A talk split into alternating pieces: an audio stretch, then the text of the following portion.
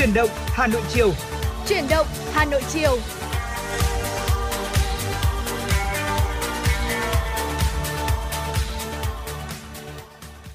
Quý vị và các bạn thân mến, bây giờ là 17 giờ ngày mùng 5 tháng 7 năm 2023. Chương trình Chuyển động Hà Nội chiều của chúng tôi đang được phát trực tiếp trên tần số FM 96 MHz của Đài Phát thanh và Truyền hình Hà Nội. Chương trình cũng đang được phát trực tuyến trên trang web hanoionline.vn. Ngay sau đây, chúng tôi xin chuyển đến quý vị và các bạn những tin tức đáng quan tâm. Thưa quý vị, điều chỉnh quy hoạch chung thủ đô đến năm 2045, tầm nhìn đến năm 2065 là một trong ba nhiệm vụ quan trọng hàng đầu đang được Hà Nội triển khai. Trong định hướng nghiên cứu, điều chỉnh tổng thể quy hoạch, Hà Nội định hướng phát triển hai thành phố trực thuộc là thành phố phía Tây Hà Nội và thành phố phía Bắc sông Hồng. Thành phố Bắc sông Hồng trong tương lai sẽ bao gồm các huyện Mê Linh, Sóc Sơn, Đông Anh. Theo đó, Hà Nội đặt sông Hồng là trung tâm của sự phát triển, thay vì chỉ phát triển về một phía như hiện nay. Trên thực tế, nhiều thành phố trên thế giới đã lấy những con sông làm trục chính như Seoul, Hàn Quốc, khu vực Gangbuk ở phía bắc sông Hàn. Sau khi đặt điểm bão hòa, Hàn Quốc công bố xây dựng khu trung tâm phía phía Nam là khu Gangnam hiện nay. Sau đó, Gangbuk và Gangnam phát triển đồng đều đến mức không ai còn biết đâu là ranh giới ban đầu của Seoul. Thậm chí, Gangnam ngày càng được nhận ra là đô thị đáp ứng được những sự thay đổi của thời đại và phát triển sức mạnh quốc gia. Theo các chuyên gia Hàn Quốc, Hà Nội cũng sẽ trải qua những thay đổi về cấu trúc và phân chia chức năng đô thị tương tự như Seoul thông qua thành phố Bắc sông Hồng.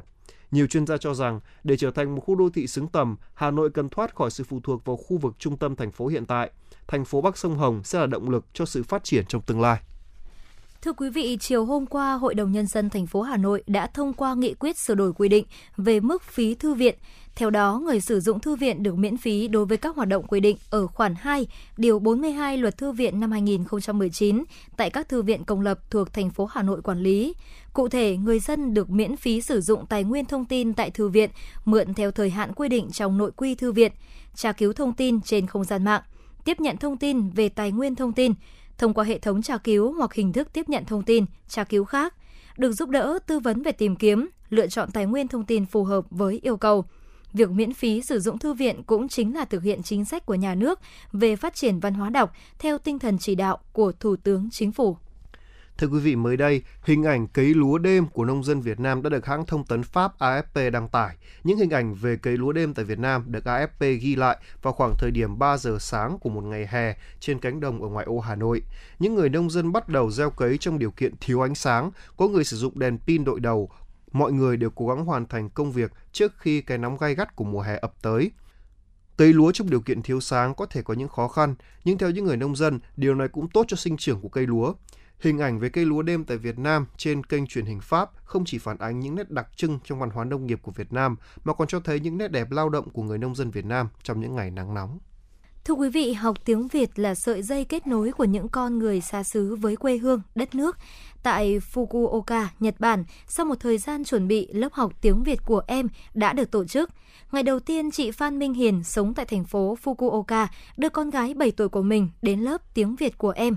Mặc dù lịch học tại trường tiểu học của con khá dày đặc, nhưng chị vẫn mong muốn con sẽ hiểu thêm về văn hóa Việt Nam và được học tiếng Việt một cách bài bản hơn. Hiện lớp tiếng Việt của em có 30 học sinh trong độ tuổi mầm non tiểu học nét chữ chưa tròn, tiếng phát âm chưa chuẩn, nhưng đó chính là sợi dây kết nối các em với quê hương Việt Nam.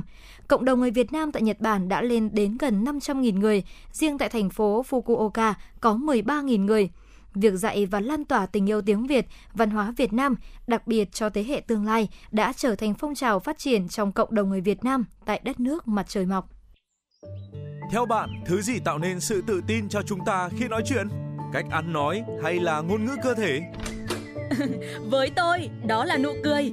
Cảm ơn các bác sĩ của nhà khoa Quang Hưng đã giúp tôi có được bí quyết chinh phục người mình thích.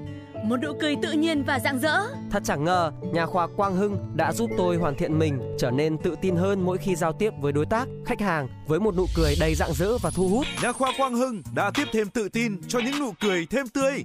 Sứ mệnh tiếp thêm tự tin cho nụ cười. Nhà khoa Quang Hưng tin cậy điểm 10 Thay đổi bản thân nâng tầm giá trị mỗi người. Tới ngay nhà khoa Quang Hưng đây. Tư vấn chăm sóc tận tình. Y bác sĩ chuyên môn cao thấu hiểu tâm tình. Thiết bị hiện đại phục vụ hết mình. Tới ngay nhà khoa Quang Hưng để tự tin là chính mình.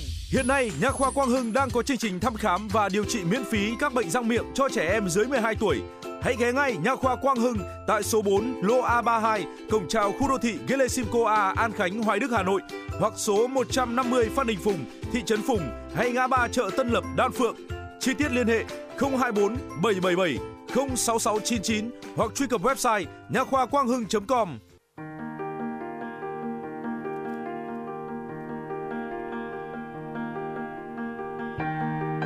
Quý vị và các bạn đang theo dõi kênh FM 96 MHz của đài phát thanh truyền hình Hà Nội. Hãy giữ sóng và tương tác với chúng tôi theo số điện thoại 024 3773 6688. FM 96 đồng hành trên mọi nẻo đường.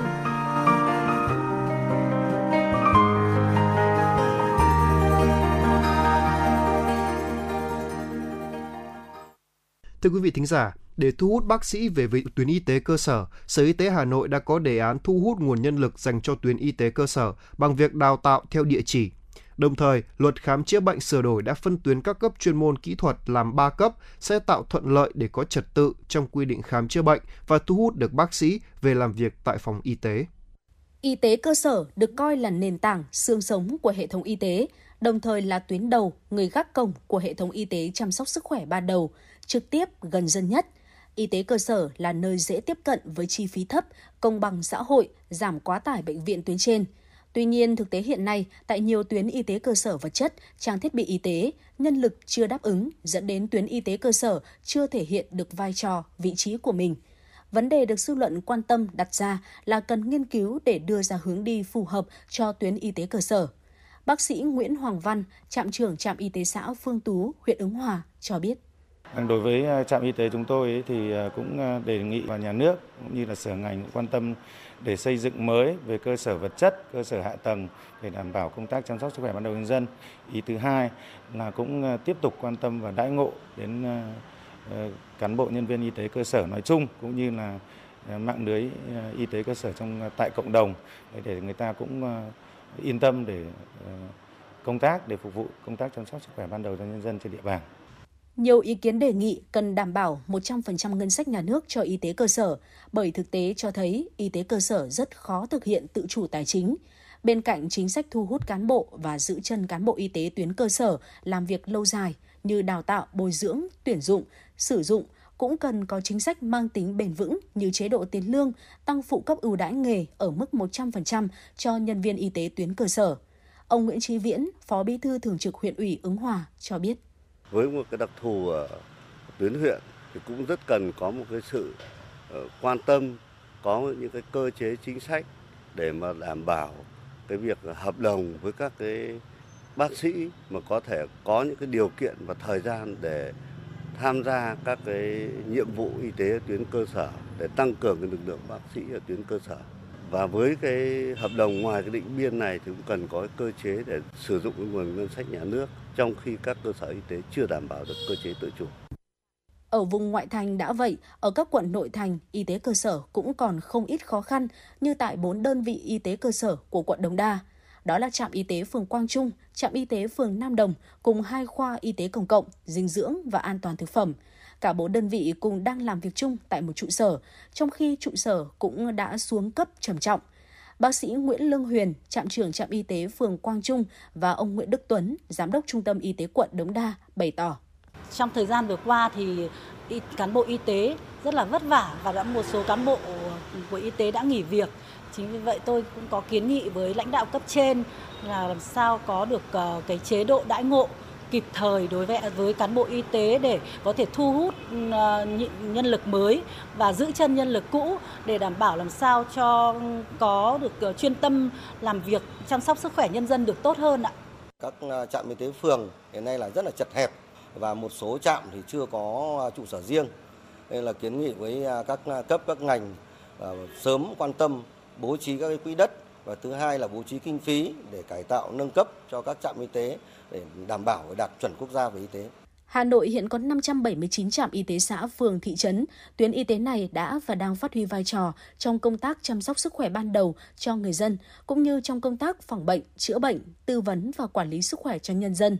Đặc biệt hơn 3 năm qua, trạm y tế là tuyến y tế trực tiếp gần dân nhất, nên khi dịch COVID-19 bùng phát và diễn biến phức tạp, các trạm y tế đã phát huy tốt vai trò của người gác cổng, hoàn thành tốt công tác giám sát, phát hiện, khoanh vùng cách ly và tổ chức các đợt tiêm phòng vaccine COVID-19 cho nhân dân đảm bảo an toàn.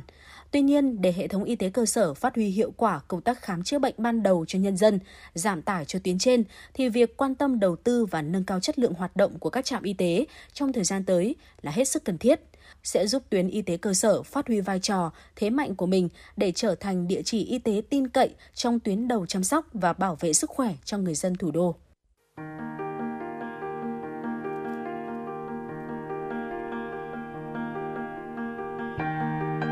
Quý vị và các bạn đang theo dõi kênh FM 96 MHz của đài phát thanh truyền hình Hà Nội.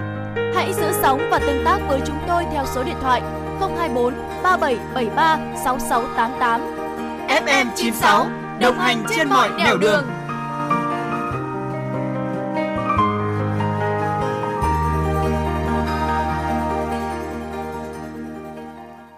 Vâng thưa quý vị thính giả, tiếp tục với chương trình chuyển động Hà Nội của chúng tôi. Xin mời quý vị thính giả cùng đến với một số thông tin do chúng tôi vừa mới được cập nhật từ chương trình.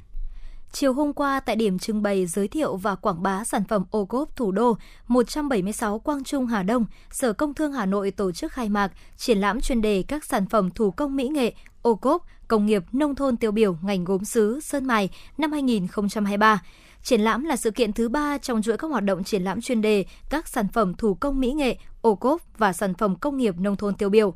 Qua đó nhằm trưng bày, giới thiệu, quảng bá và kết nối giao thương các sản phẩm, mẫu thiết kế hàng thủ công mỹ nghệ mới, sáng tạo, ngành gốm sứ, sơn mài của các nghệ nhân, chuyên gia, nhà thiết kế trẻ trên địa bàn Hà Nội quyền giám đốc Sở Công Thương Hà Nội Trần Thị Phương Lan cho biết, triển lãm góp phần phát huy tiềm năng thế mạnh của thủ đô trong các lĩnh vực thiết kế sáng tạo, nâng cao nhận thức của các cơ sở công nghiệp nông thôn trên địa bàn thành phố về ngành thiết kế và công nghiệp văn hóa, góp phần phát triển kinh tế xã hội của thành phố, kết nối mở rộng hợp tác kinh doanh giữa các tổ chức, các chuyên gia, các doanh nghiệp trong nước và quốc tế trong lĩnh vực thiết kế và công nghiệp sáng tạo. Đây còn là dịp để kết nối quảng bá những sản phẩm thủ công mỹ nghệ ô cốp trong nước và quốc tế. Triển lãm kết thúc vào ngày 30 tháng 7 năm 2023.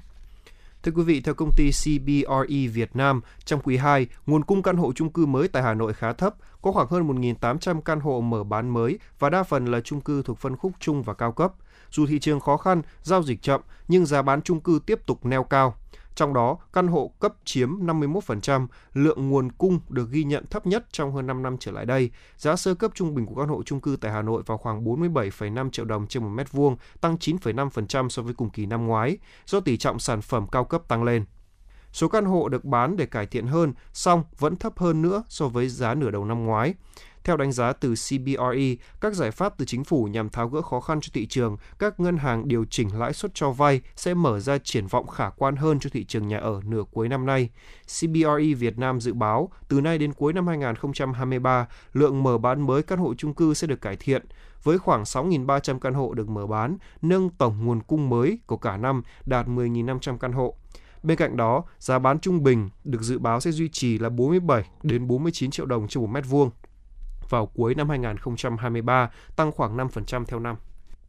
Đầu phiên giao dịch ngày hôm nay, giá vàng nước giữ ổn định quanh mốc 67 triệu đồng trên một lượng, vàng SJC niêm yết ở mức 66,5 đến 67,1 triệu đồng trên một lượng ở chiều mua vào, bán ra. Công ty vàng bạc đá quý Sài Gòn niêm yết giá vàng mua vào đầu phiên sáng nay ở mức 66,5 triệu đồng cho một lượng. Giá bán ra là 67,1 triệu đồng cho một lượng. So với phiên giao dịch cuối ngày hôm qua, giá vàng SJC giữ nguyên ở cả hai chiều mua vào và bán ra chênh lệch giá mua bán vàng SJC đang là 600.000 đồng cho một lượng. Cùng thời điểm, tập đoàn Doji niêm yết giá vàng mua vào bán ra ở mức 66,45 đến 67,05 triệu đồng trên một lượng, giữ nguyên ở cả chiều mua vào và chiều bán ra so với phiên giao cuối ngày hôm qua. Chênh lệch giá mua bán vàng Doji đang là 600.000 đồng trên một lượng quy đổi giá vàng thế giới theo tỷ giá ngoại tệ tại Vietcombank sáng nay, 1 đô la Mỹ bằng 23.870 Việt Nam đồng. Giá vàng thế giới tương đương là 55,55 triệu đồng trên một lượng, thấp hơn 11,55 triệu đồng trên một lượng so với giá vàng SJC bán ra sáng ngày hôm nay, ngày 5 tháng 7 năm 2023. Thưa quý vị, đội cảnh sát phòng cháy chữa cháy và cứu nạn cứu hộ công an huyện Đông Anh, thành phố Hà Nội cho biết, một chiếc xe buýt đã bốc cháy ngay tại cây xăng trước cổng A khu công nghiệp Thăng Long vào khoảng 22 giờ 25 phút ngày hôm qua, mùng 4 tháng 7. Sau khoảng 15 phút, đám cháy được dập tắt hoàn toàn, lực lượng chức năng tiếp tục dập tàn, bơm nước làm mát, Vụ cháy không gây thiệt hại về người, tuy nhiên toàn bộ đồ nội thất xe buýt đã bị hỏng do cháy tại cây xăng nên một số hạng mục cũng bị ảnh hưởng, tuy nhiên không có cháy lan. Theo bạn, thứ gì tạo nên sự tự tin cho chúng ta khi nói chuyện? Cách ăn nói hay là ngôn ngữ cơ thể? Với tôi, đó là nụ cười. Cảm ơn các bác sĩ của nhà khoa Quang Hưng đã giúp tôi có được bí quyết chinh phục người mình thích. Một nụ cười tự nhiên và rạng rỡ. Thật chẳng ngờ, nhà khoa Quang Hưng đã giúp tôi hoàn thiện mình, trở nên tự tin hơn mỗi khi giao tiếp với đối tác, khách hàng với một nụ cười đầy rạng rỡ và thu hút. Nhà khoa Quang Hưng đã tiếp thêm tự tin cho những nụ cười thêm tươi. Sứ mệnh tiếp thêm tự tin cho nụ cười. Nhà khoa Quang Hưng tin cậy điểm 10 Thay đổi bản thân nâng tầm giá trị mỗi người. Tới ngay nhà khoa Quang Hưng đây. Tư vấn chăm sóc tận tình. Y bác sĩ chuyên môn cao thấu hiểu tâm tình. Thiết bị hiện đại phục vụ hết mình. Tới ngay nhà khoa Quang Hưng để tự tin là chính mình. Hiện nay, Nha khoa Quang Hưng đang có chương trình thăm khám và điều trị miễn phí các bệnh răng miệng cho trẻ em dưới 12 tuổi. Hãy ghé ngay Nha khoa Quang Hưng tại số 4 lô A32, cổng chào khu đô thị Gelesimco A, An Khánh, Hoài Đức, Hà Nội hoặc số 150 Phan Đình Phùng, thị trấn Phùng hay ngã ba chợ Tân Lập, Đan Phượng. Chi tiết liên hệ 024 777 06699 hoặc truy cập website nha khoa quang hưng.com.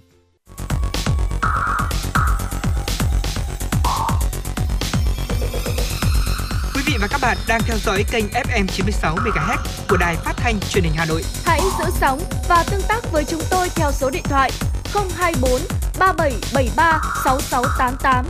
FM 96 đồng hành trên mọi nẻo đường. đường.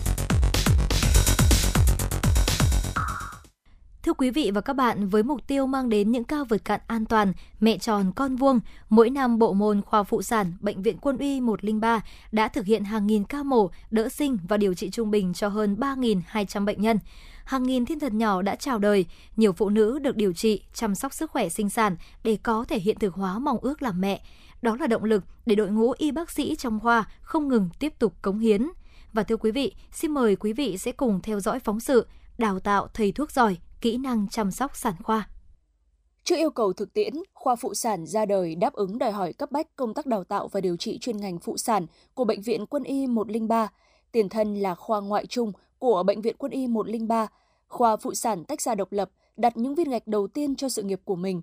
Từ nền tảng bắt đầu còn khiêm tốn, trải qua thời gian, bộ môn khoa phụ sản ngày càng khẳng định vị thế trong cả hệ thống y tế quân y và dân y – Trang thiết bị cũng đổi mới với các phương tiện hiện đại như dàn máy nội soi ổ bụng, nội soi buồng tử cung, máy siêu âm 3D, máy soi cổ tử cung, Doppler, monitor và monitor sản khoa, đèn chiếu vàng da, máy thở cùng cơ sở hạ tầng rộng rãi hiện đại với các phòng bệnh, buồng kỹ thuật khang trang.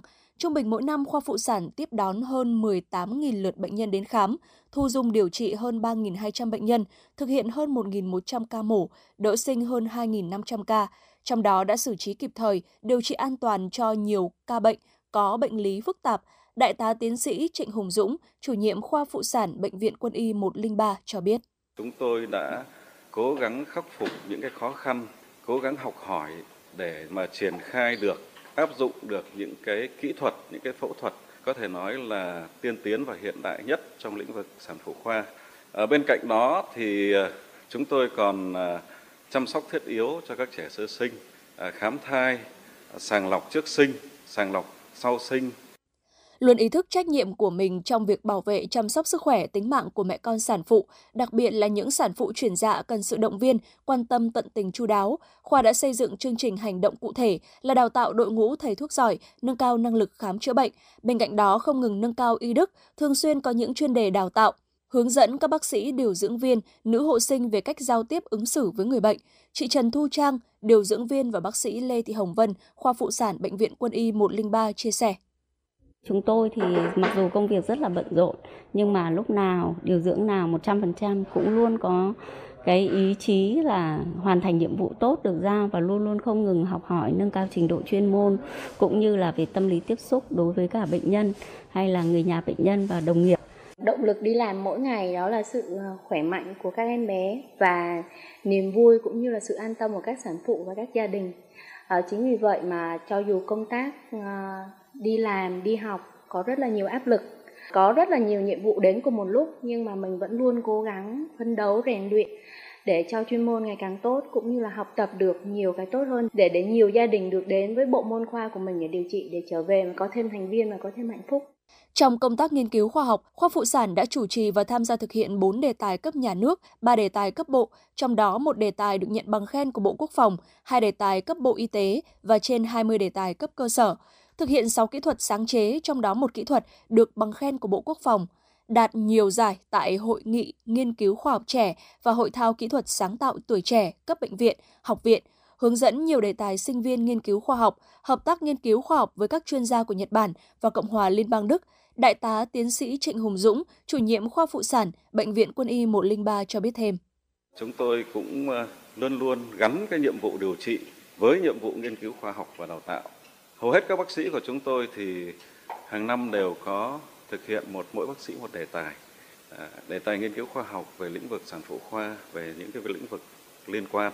À, từ đó à, để mà ứng dụng vào điều trị và giảng dạy ngày càng tốt hơn. Trước sự tiến bộ phát triển không ngừng của y học thế giới và trong bối cảnh hội nhập quốc tế, mỗi cán bộ y bác sĩ, bộ môn khoa phụ sản, Bệnh viện Quân y 103 luôn ý thức phải chú trọng nâng cao năng lực toàn diện, không chỉ về chuyên môn trình độ ngoại ngữ để sẵn sàng tiếp cận, tiếp thu những kiến thức mới về sản phụ khoa, sẵn sàng làm việc trong môi trường quốc tế, mà còn là kỹ năng chăm sóc, là sự thấu hiểu, sẻ chia, sự yêu thương và trân trọng dành cho bệnh nhân.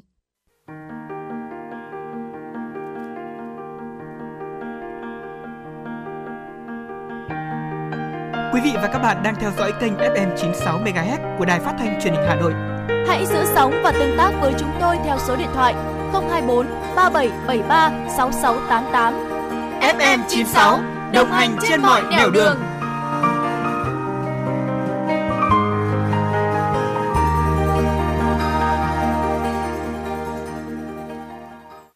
Thưa quý vị thính giả, những năm qua, huyện Thanh Ngã Oai đã đẩy mạnh các mô hình sản xuất theo chuỗi khép kín, mang lại giá trị kinh tế cao. Các chuỗi sản xuất nông nghiệp đã và đang giúp Thanh Oai trở thành vùng kinh tế nông nghiệp của thành phố. Nổi bật phải kể đến các mô hình sản xuất lúa chất lượng cao theo chuỗi đã xây dựng được nhãn hiệu tập thể, kết nối với doanh nghiệp trong sản xuất cũng như tiêu thụ.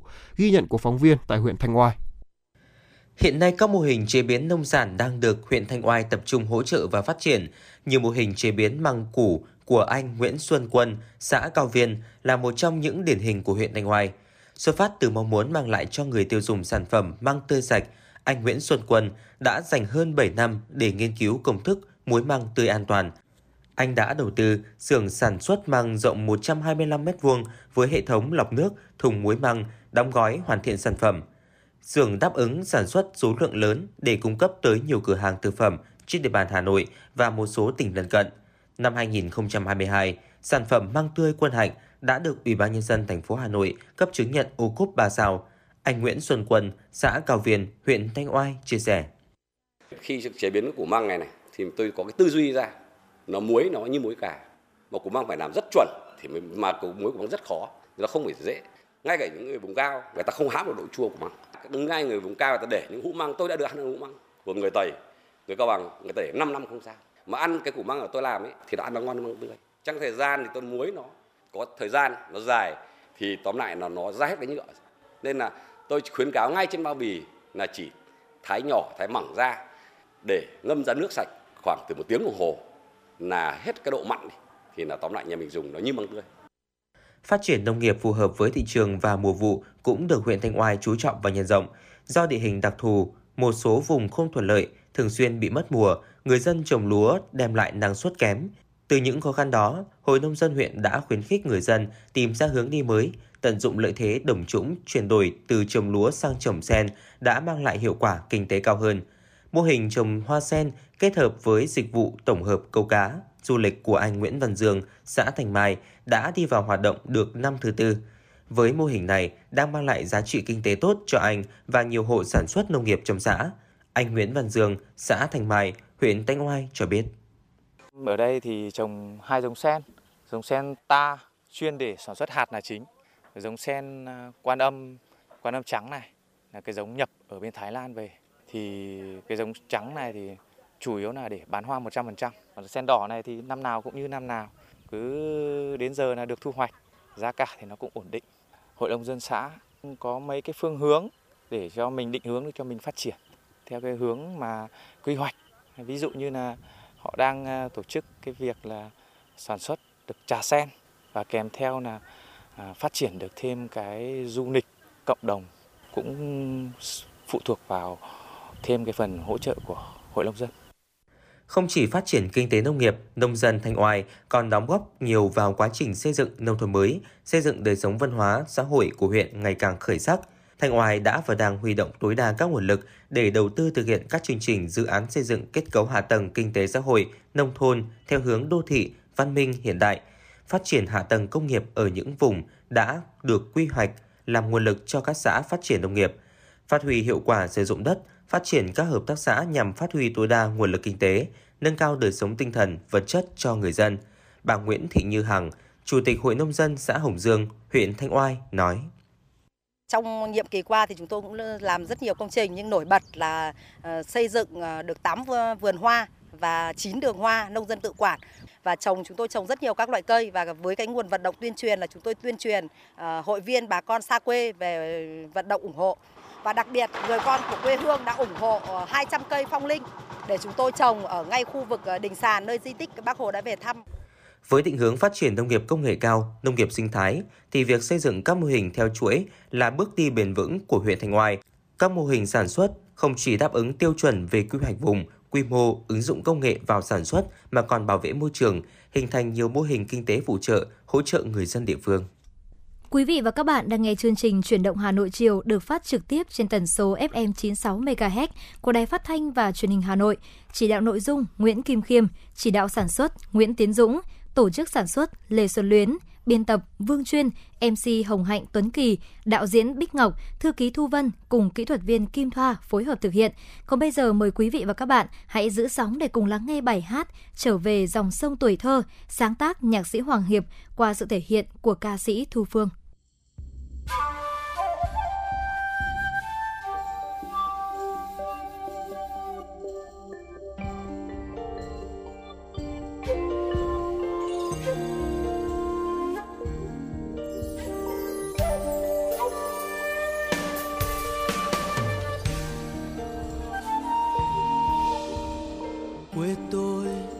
cũng có một dòng sông bên nhà.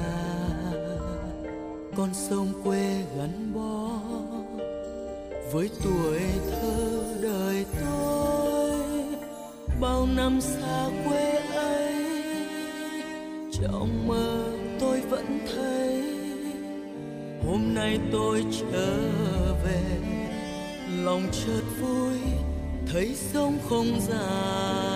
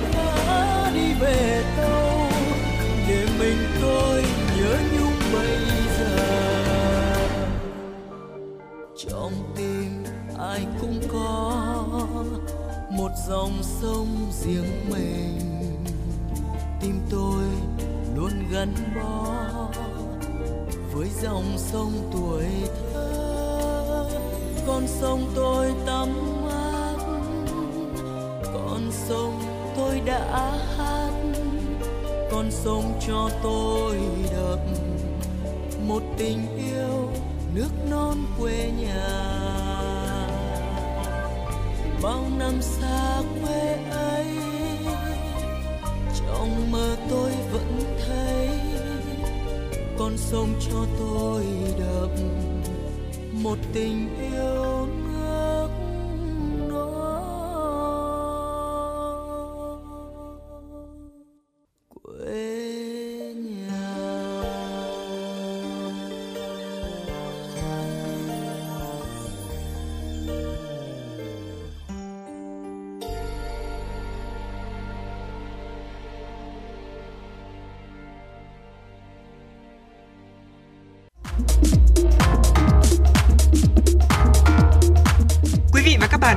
Chuyến bay mang số hiệu FM96.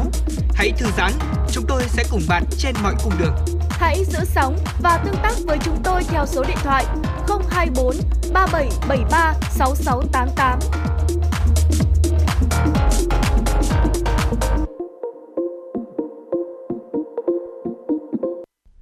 Thưa quý vị thính giả, sau 15 năm triển khai, nghị quyết số 26 đã tạo làn gió mới động viên, khích lệ nông dân đổi mới tư duy, tiên phong sản xuất, tạo tiền đề cho nông nghiệp phát triển theo hướng hiện đại, đời sống vật chất tinh thần của người dân khu vực nông thôn ngày càng được nâng cao. Trong quá trình triển khai nghị quyết số 26, nhiều địa phương đã nghiên cứu xây dựng, ban hành và khai thác các đề án, dự án, sáng tạo phù hợp với thực tiễn. Ngay sau đây, xin mời quý vị thính giả cùng đến với phóng sự của chúng tôi. Gắn với mục tiêu phát triển nông nghiệp của Nghị quyết số 26, Hà Nội tập trung đẩy mạnh triển khai các mô hình ứng dụng công nghệ cao, đặc biệt là trong các doanh nghiệp, hợp tác xã, trang trại. Đến nay, Hà Nội đã xây dựng được 164 mô hình sản xuất nông nghiệp ứng dụng công nghệ cao, Giá trị sản phẩm nông nghiệp công nghệ cao tính đến cuối năm 2022 chiếm 40% tổng giá trị sản xuất nông nghiệp toàn thành phố, tạo tiền đề cho một nền nông nghiệp hiện đại, nông nghiệp công nghệ cao được hình thành. Về với xã Liên Hà, huyện Đông Anh, địa phương đi đầu trong ứng dụng cơ giới hóa vào đồng ruộng, từ khâu làm đất, gieo mạ, cây lúa đến thu hoạch, máy móc đã hỗ trợ làm thay sức người, giúp nâng cao năng suất, giảm ngắn thời gian mùa vụ, tạo điều kiện cho người nông dân có thời gian làm thêm ngành nghề phụ, nâng cao thu nhập, cải thiện cuộc sống. Bà Dương Thị Luyến, thôn Hà Lỗ, xã Liên Hà, huyện Đông Anh chia sẻ. Đưa mạ khay cái máy vào trực tiếp sản xuất nông nghiệp thì thấy hiệu quả thứ nhất quan trọng nhất đối với người nông dân chúng tôi là chi phí đầu vào, thấp đi và thu nhập cao lên, năng suất cao hơn so với cái tay vượt bậc mà thấy chênh lệch rõ ràng. Đối với người nông dân chúng tôi thì chỉ cần thế thôi. Thực sự quan điểm là đưa vào, mình à, đưa chi phí đầu vào từ việc cấy cho đến lúc chăm sóc các thứ đều là cảm thấy nó thuận lợi hơn là việc cấy tay hơn thế nữa là khi đến mình thu hoạch là cái năng suất vượt bậc khi chúng tôi sử dụng cái máy cấy này thì lại cấy theo đúng hướng hướng sáng này hướng mặt trời. Nên cây lúa phát triển à, thuận lợi thuận lợi cho cả việc chăm bón này phun à, các loại thuốc bảo vệ thực vật này. Nhưng mà đi lại rất là dễ tức là hàng của nó rộng hơn so với hàng cái tay. Thông qua các chính sách mà Nghị quyết 26 đề cập, lĩnh vực nông nghiệp, nông dân, nông thôn của Hà Nội có nhiều khởi sắc. Từ những mảnh ruộng manh mún làm gì cũng khó, người nông dân đã có cơ hội canh tác trên những ô thửa lớn. Ở đó họ đã có thể đầu tư máy móc thiết bị để thay thế sức người, đưa tiến bộ khoa học vào canh tác, giúp giảm thiểu bất lợi của thiên nhiên. Từ đó, nông sản làm ra không chỉ có khối lượng lớn mà chất lượng cũng rất đồng đều, ổn định người nông dân tiết kiệm được chi phí sản xuất, giảm thiểu sức lao động mà giá trị thu về ngày một tăng cao. Bà Nguyễn Thị Dung, xã Phương Đình, huyện Đan Phượng cho biết. So với trước đây, cách đây độ 10 năm thì thay đổi nhiều lắm mà dân tình cũng sướng mà bà con anh em thì các cụ già cũng phấn khởi. Cụ già nào bây giờ cũng cứ muốn là trẻ thêm để còn hưởng thụ những cái sung sướng bây giờ ấy. Có thể thấy chủ trương chính sách của Đảng và Nhà nước đã thúc đẩy mạnh mẽ quá trình phát triển nông nghiệp và nông thôn của Hà Nội. Cùng với các ngành kinh tế mũi nhọn, nông nghiệp đã trở thành trụ đỡ cho nền kinh tế thủ đô. Đến nay, khu vực nông thôn đã thực sự thay ra đổi thịt, trở thành miền quê đáng sống. Trong nông nghiệp, Hà Nội đã hoàn thành dồn điền đổi thửa, đưa cơ giới hóa ứng dụng khoa học công nghệ cao vào sản xuất gắn với xây dựng chuỗi liên kết tiêu thụ sản phẩm, mang lại hiệu quả kinh tế cao cho người nông dân. Ông Nguyễn Xuân Đại, Giám đốc Sở Nông nghiệp và Phát triển Nông thôn Hà Nội, nói Nông nghiệp của Hà Nội nó khác với địa phương khác. Do đó phải tập trung vào, chúng ta là tập trung vào cái thứ nhất là nông nghiệp công nghệ cao và đẩy mạnh cái liên kết chuỗi. Và đặc biệt cái quan tâm đến cái chất lượng cái sản phẩm nông nghiệp. Cái nông nghiệp có cái sự bứt phá nhất định. Cụ thể là chúng ta đã thành lập được rất nhiều cái chuỗi liên kết rất nhiều một cái mô hình hay cách làm tốt ở trong khu vực nông thôn. Và dẫn đến cái việc mà cái đời sống của khu vực nông thôn ấy, ngày được ờ, càng nâng lên trong giai đoạn 2023-2025, Hà Nội cần tập trung tuyên truyền, quán triệt định hướng lớn về thực hiện chính sách tam nông, đó là nông nghiệp sinh thái, nông thôn hiện đại, nông dân văn minh, đồng thời xây dựng nông thôn mới đi vào chiều sâu, thực chất hơn, hiệu quả hơn và bền vững hơn. Với cách làm bài bản, nghị quyết số 26 đã thực sự đi vào cuộc sống, tạo bước chuyển căn bản đến mọi mặt đời sống nông thôn ngoại thành Hà Nội. Tiếp nối chương trình, xin mời quý vị thính giả sẽ cùng thư giãn với ca khúc Tình cây và đất, một sáng tác của nhạc sĩ Tô Thanh Tùng, trình bày ca sĩ Phương Thúy. Xin mời quý vị sẽ cùng lắng nghe.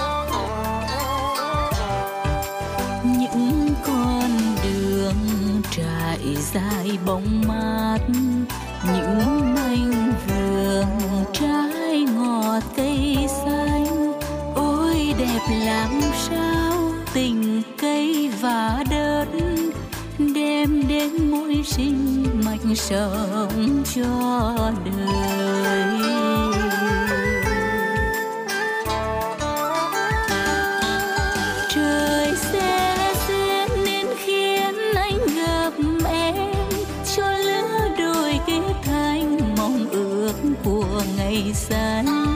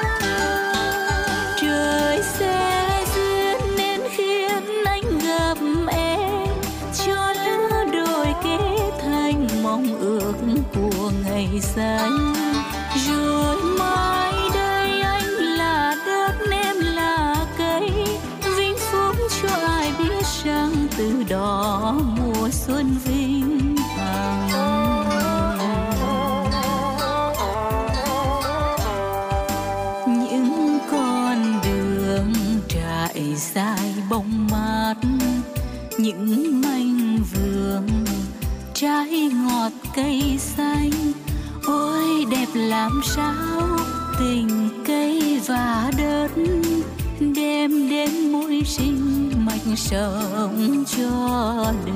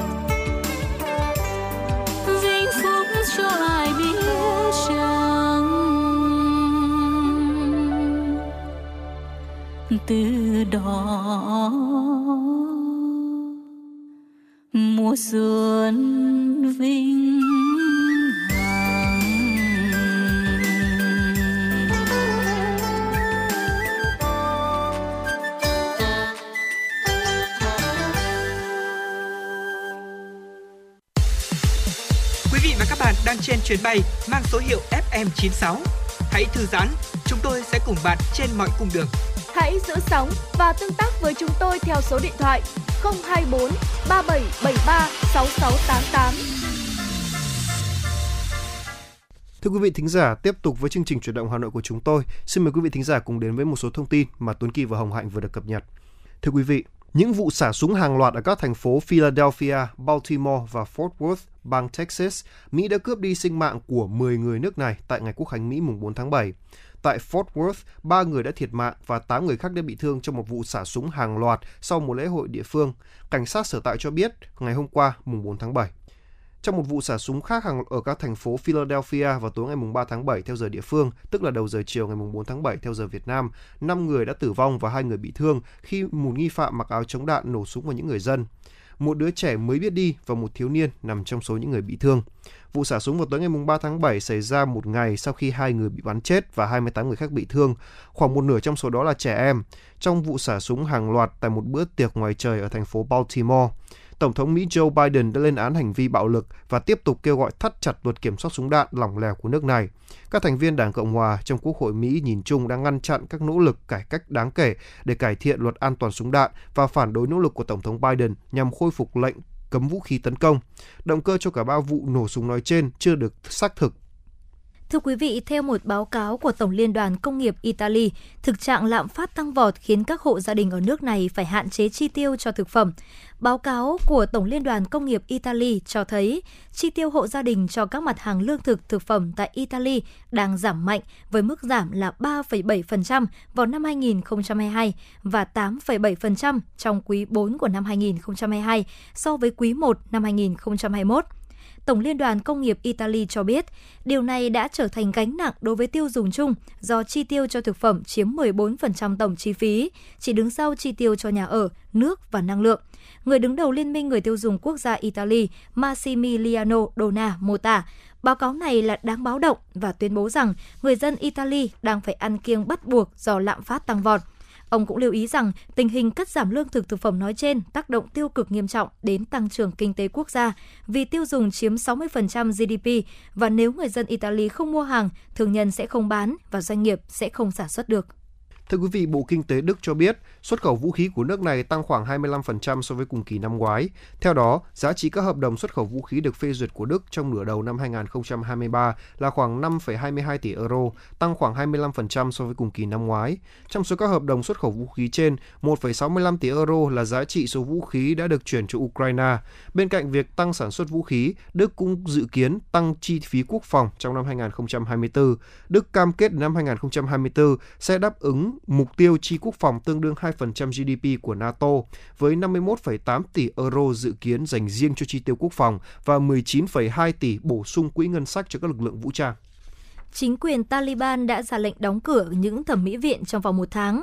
Động thái mới nhất thu hẹp quyền tiếp cận các địa điểm công cộng của phụ nữ Afghanistan. Bộ Phòng chống tệ nạn và tuyên truyền đạo đức Afghanistan đưa ra thông tin trên. Ông Mohammad Sadis Akif, người phát ngôn của Bộ Phòng chống tệ nạn và tuyên truyền đạo đức Afghanistan cho biết hôm qua khi đề cập đến một thông báo của bộ này, thời hạn đóng cửa các thẩm mỹ viện, tiệm làm đẹp dành cho phụ nữ là một tháng. Các chính phủ nước ngoài và quan chức Liên Hợp Quốc đã lên án những hạn chế ngày càng tăng đối với phụ nữ Afghanistan kể từ khi Taliban trở lại nắm quyền vào năm 2021. Sau khi đánh đổ chính phủ Afghanistan, lúc đó do Mỹ hậu thuẫn và các lực lượng nước ngoài rút khỏi đất nước này, Năm 2022, chính quyền Taliban đã đóng cửa hầu hết những trường trung học dành cho nữ sinh, cấm phụ nữ học đại học và không cho phụ nữ Afghanistan làm việc tại các tổ chức quốc tế. Nhiều địa điểm công cộng bao gồm nhà tắm, phòng tập thể dục và công viên đã bị đóng cửa đối với phụ nữ. Chính phủ phương Tây và các tổ chức quốc tế đã cảnh báo rằng những hạn chế đối với phụ nữ đang cản trở bất kỳ tiến bộ nào có thể đạt được để quốc tế công nhận đối với chính quyền Taliban. Trong khi đó, Taliban khẳng định họ tôn trọng quyền của phụ nữ theo cách giải thích của họ về luật Hồi giáo và phong tục của Afghanistan.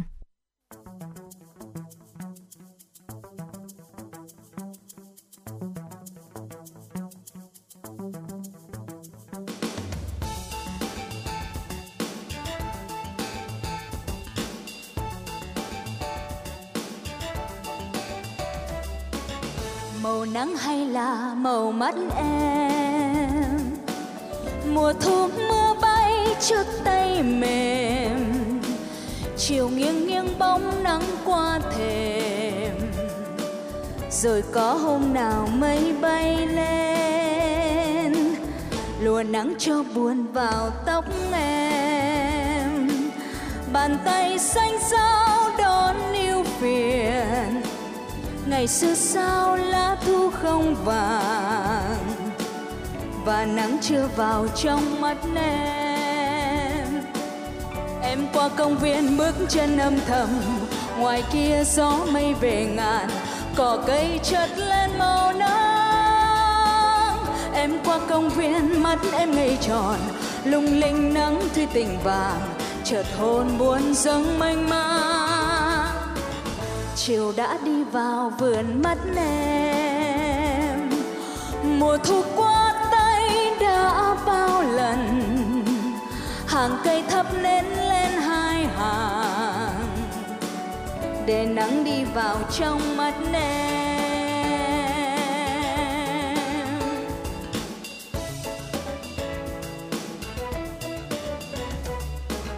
Màu nắng hay là màu mắt em? Mùa thu mưa bay cho tay mềm chiều nghiêng nghiêng bóng nắng qua thềm. Rồi có hôm nào mây bay lên, mây bay lên. luôn nắng cho buồn vào tóc em. Bàn tay xanh sao đón yêu phiền. Ngày xưa sao lá thu không vàng.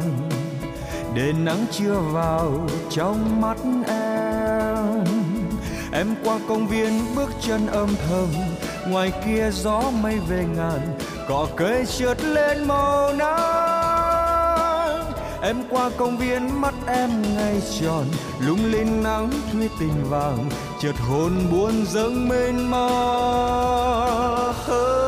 chiều đã đi vào vườn mắt em, mùa thu qua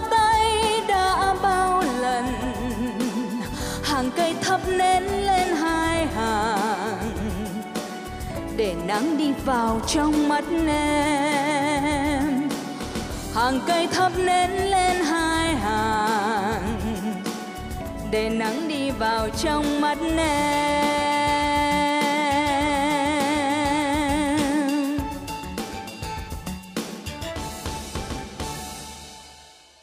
Quý vị và các bạn vừa lắng nghe giai điệu bài hát Nắng Thủy Tinh, một sáng tác của nhạc sĩ Trịnh Công Sơn do ca sĩ Trần Thu Hà và Quang Dũng trình bày. Thưa quý vị và các bạn, chương trình số 04 về đẩy mạnh thực hiện hiệu quả chương trình mục tiêu quốc gia xây dựng nông thôn mới gắn với cơ cấu lại ngành nông nghiệp và phát triển kinh tế nông thôn, nâng cao đời sống vật chất, tinh thần của nông dân giai đoạn 2021-2025 được Thành ủy Hà Nội ban hành ngày 17 tháng 3 năm 2021. Đây là một trong 10 chương trình công tác lớn của Thành ủy Hà Nội khóa 17 qua hơn 2 năm triển khai thực hiện, dưới sự lãnh đạo chỉ đạo tập trung, quyết liệt của cấp ủy chính quyền từ thành phố đến cơ sở, sự vào cuộc của cả hệ thống chính trị và sự đồng lòng, chung sức của người nông dân nên đã đạt được những kết quả tích cực. Xin mời quý vị sẽ cùng theo dõi phóng sự hiệu quả chương trình số 04 phát triển kinh tế nông thôn. Nhận thức của cán bộ, đảng viên và các tầng lớp nhân dân về mục tiêu, ý nghĩa của chương trình số 04 được chuyển biến rõ rệt. Kinh tế duy trì được tốc độ tăng trưởng khá, quan hệ sản xuất trong nông nghiệp, nông thôn tiếp tục được đổi mới, cơ cấu kinh tế chuyển dịch đúng hướng, kết cấu hạ tầng kinh tế xã hội được tăng cường, các hoạt động văn hóa xã hội, thể thao có chuyển biến tiến bộ, nông thôn có đời sống tinh thần lành mạnh, phong phú, bản sắc văn hóa được giữ gìn, tạo sức mạnh nội sinh cho sự phát triển bền vững, chính trị xã hội và quốc phòng an ninh được đảm bảo, an sinh xã hội được chăm lo, đời sống của nhân dân được cải thiện. Từ đó người dân chung sức đồng lòng xây dựng nông thôn mới sáng xanh sạch đẹp. Ông Hoàng Văn Thân, Bí thư tri bộ thôn Tiến Bộ, xã Thượng Mỗ, huyện Đan Phượng cho biết. Chúng tôi cũng xác định là đi theo cái hướng này là cái đúng của chủ trương, đường lối của Đảng và chính sách, pháp luật của nhà nước. Chúng tôi đã luôn luôn vận động tuyên truyền, vận động nhân dân đoàn kết xây dựng nếp sống văn hóa mới ở khu dân cư. Cái thứ nhất là thực hiện cái à, xã hội hóa để à, vận động nhân dân thực hiện cái xây dựng nông thôn mới nâng cao. Sau rồi lại đến nông thôn mới tức là kiểu mẫu. Tới đây mà chúng tôi cũng đã quyết tâm vận động nhân dân thực hiện góp phần để xã sớm được lên phường, huyện sẽ được lên quận. Rất nhiều cách làm hay, sáng tạo được các địa phương trên địa bàn Hà Nội áp dụng vào thực tiễn để hiện thực hóa mục tiêu của chương trình số 04 mà thành ủy ban hành. Đến nay, các cơ chế chính sách đặc thù của thành phố đều mang lại hiệu ứng lan tỏa tích cực, qua đó khẳng định chủ trương đúng đắn, kịp thời của Đảng, Nhà nước khi ban hành nghị quyết số 26 về nông nghiệp, nông dân, nông thôn. Bà Nguyễn Thị Thu Hiền, Phó trưởng phòng kinh tế huyện Đan Phượng cho biết. Huyện An Phượng thì là một trong những huyện đầu đi đầu của thành phố về nông thôn mới thì không dừng lại kết quả đạt được thì huyện cũng cần tuyên truyền cho người dân là các cái mức độ trong xây dựng nông thôn mới. À, ví dụ như là giai đoạn này sẽ là thực hiện xây dựng nông thôn mới kiểu mẫu thì sẽ có những yêu cầu cao hơn cũng như là có các nội dung là cần phải thường xuyên được duy trì ví dụ như nội dung về môi trường thì người dân sẽ phải có ý thức và tự giác trong việc thực hiện. À, huyện thì chỉ giúp vai trò là vận động và định hướng còn người dân sẽ là người trực tiếp tham gia và họ hưởng thụ thành quả của họ. Tại huyện Phúc Thọ, Cuộc vận động ba sạch, nước sạch, nông nghiệp sạch, môi trường sạch được phát động từ giữa năm 2017 cũng mang lại hiệu ứng lan tỏa tích cực cho đến tận hôm nay. Thông qua cuộc vận động, phương thức sản xuất của nông dân đã có chuyển biến mạnh mẽ, việc sử dụng hóa chất trong canh tác nông nghiệp được hạn chế tối đa, phụ phẩm và phế thải được quản lý tốt trên đồng ruộng. Đặc biệt, ý thức bảo vệ môi trường trong các tầng lớp nhân dân được nâng cao, đưa huyện Phúc Thọ trở thành vành đai xanh của thủ đô. Ông Nguyễn Đình Sơn, Chủ tịch Ủy ban nhân dân huyện Phúc Thọ cho biết. Trong thời gian qua thì Phúc Thọ đã lan tỏa cái phong trào này tới đời sống nhân dân, nước sạch, nông nghiệp sạch, môi trường sạch, đặc biệt là nhà nhà người người đều tham gia vào những cái tiêu chí môi trường đó là sạch nhà, sạch ngõ, sạch đường. Những cái đoạn đường bích họa, những con đường nở hoa đã được uh, nhân dân uh, triển khai một cách là rộng khắp mà trở thành một cái phong trào sâu rộng.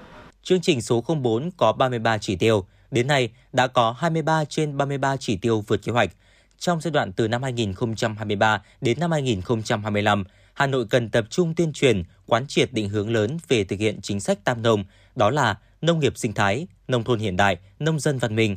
Trên cơ sở phát huy thế mạnh và những đặc thù riêng có, Hà Nội đã kiên trì mục tiêu cơ cấu lại ngành nông nghiệp theo hướng hiện đại, nâng cao giá trị gắn với xây dựng nông thôn mới, từ đó tạo bước đột phá cho ngành nông nghiệp thủ đô, giúp nâng cao giá trị sản xuất và thu nhập cho người nông dân.